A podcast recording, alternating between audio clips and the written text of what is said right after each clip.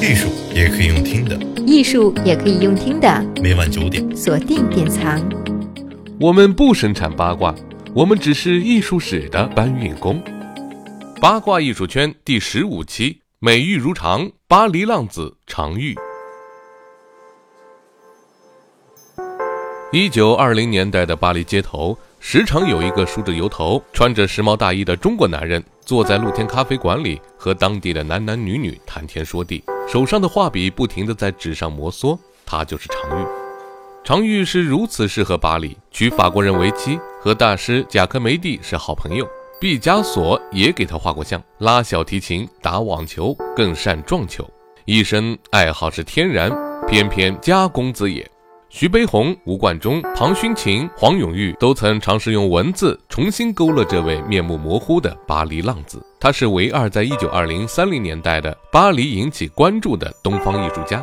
另一位是日本的藤田四治。去世后，常玉的作品成捆的在拍卖市场出售，仅值数百法郎。不到五十年，他的一张画就以一点二八三二亿港元刷新了当时华人油画的最高成交记录。他究竟是谁？又有着怎样的过去？本期就将与您走进巴黎浪子常玉。常玉一生神秘，有人说他是一九零一年生人，也有说一九零零年和一九零七年的。黄继禄在巴黎拜访他时问他：“你今年多大了？”常玉回答说：“不记得了，六十岁了。只要身体好，过得快活，也不觉得年纪有多大。”这就是常玉，自在随性。除了艺术、美和女人，大概没有什么是值得放在心上的。他是一个标准的富二代，父亲常书坊是当地画师，母亲乔氏是富商家女儿。常玉家中排行第六，上面有个能干的大哥常俊明，经营着四川最大的丝厂，人称常百万。二哥早年留学日本早稻田大学，归国后在上海创办中国最早的牙刷厂。家人对常玉呵护有加，期望只有一个：多读点书。常玉自幼跟随父亲学画，也学小提琴。跟随四川五老七贤之一的赵熙练字学画。至于传闻里的他上过上海美专，一九一八至一九年逗留日本学过艺术，这些都无从可考。一九二一年，受到勤工俭学留学法国的激励，常玉在长兄的帮助下，如愿来到巴黎学习艺术。丰厚的生活费让他不用忍冻挨饿，自信地融入波西尼亚式的生活方式中。不过正午不起身，不进天亮不上床。画倦了，他就拉一会儿小提琴，翻几页《红楼梦》。下午他就穿上皮鞋，泡在咖啡馆里，对钱没什么概念，标准的月光族。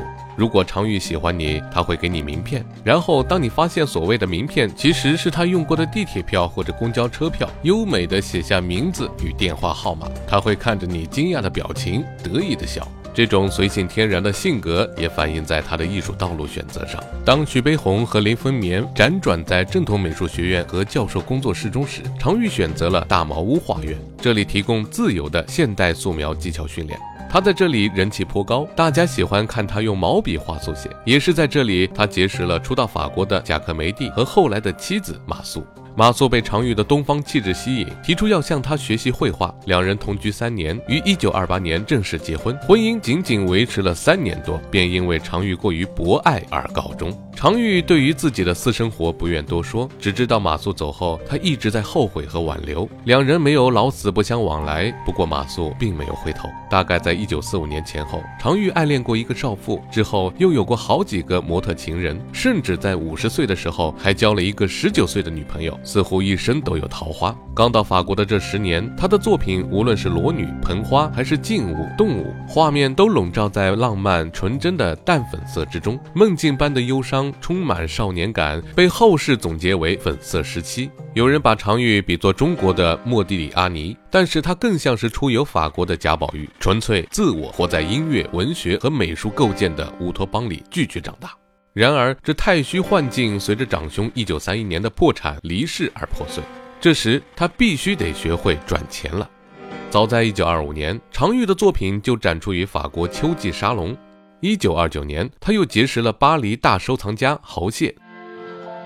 通过侯谢，常玉结识了毕加索、马蒂斯等艺术家。他开始大量参与秋季沙龙和独立沙龙展，特别是在欧洲地位很高的杜勒里沙龙，让他在巴黎声名鹊起。一九三一年，他被收录进法国艺术家名人录；三四年，又被选入法国人编写的当代艺术家大字典。这是中国人的名字第一次登在国际性的当代艺术家字典中，种种迹象都在表明他就快成功了。黄永玉用《世说新语》里的一个句子总结他：“我与我周旋久，您做我。”早年优渥的生活让常玉有着天然的优越感和强烈的自尊心，他无法忍受他人的约束，更不能做艺术上的让步。作为乙方，他要求甲方爸爸一先付钱，二画的时候不要看，三画完后拿来就走，不准提意见。这种我行我素的个性让他和金主越走越远。一九三二年，常玉和侯谢彻底闹翻。在陷入贫困之前，常玉曾在一九三八年回国继承遗产，两百万元，仅仅两年便被挥霍一空。后来，荷兰作曲家约翰·法兰寇取代了侯谢的位置。法兰寇出身艺术家庭，他的母亲和继母都是艺术家，舅舅是收藏家。舅母爱丽丝在丈夫过世后，以丈夫之名在布鲁塞尔建立了一座美术馆。她的表亲是大画家梵高的亲侄子，是阿姆斯特丹梵高美术馆的创办人。通过这些关系，法兰寇帮助常玉在荷兰和比利时多次举办个展，还向他的舅舅推销常玉的画作，只是结果都不太理想。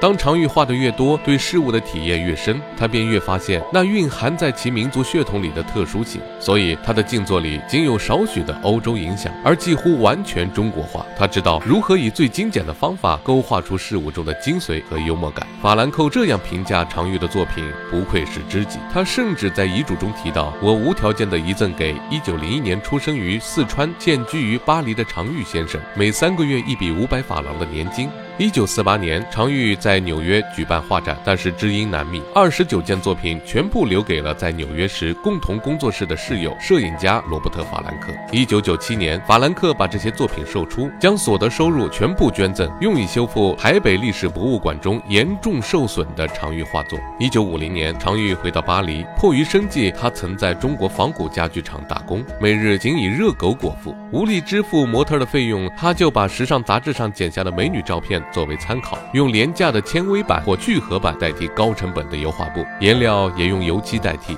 这导致他晚年作品常常画面剥落，不易保存。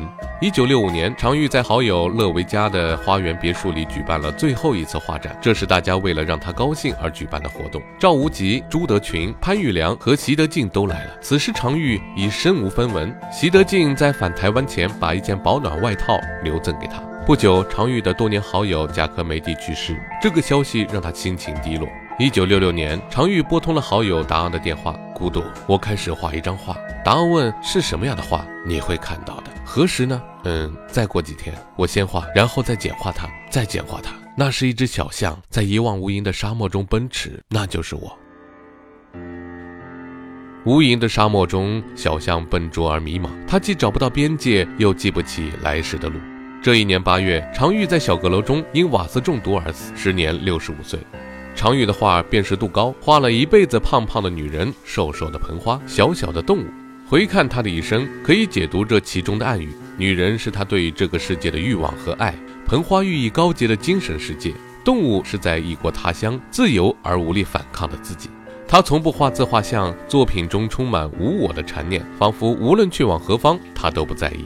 早年飘逸的线条，在晚年被厚重的精实感代替。动物给人一种危机四伏的感觉，这也很像常玉在现实里的境况，潇洒放肆，但这不妨碍他对自己保有清晰的认识和应有的自信。欧洲绘画好比一席丰盛的菜肴，当中包含了许多烧烤、煎炸的食品和各式肉类。我的作品则是蔬菜、水果和沙拉，能帮助人们转换及改变对于欣赏绘画艺术的品味。据邻居回忆，常玉有一枚从不离身的碧玉指环，是从家乡带来的。他死后，这枚美玉竟然也神秘地失踪了，这让人联想起贾宝玉的通灵宝玉：“美玉如常，玉在人在，玉亡人亡。”艺术也可以用听的，艺术也可以用听的。每晚九点，锁定典藏。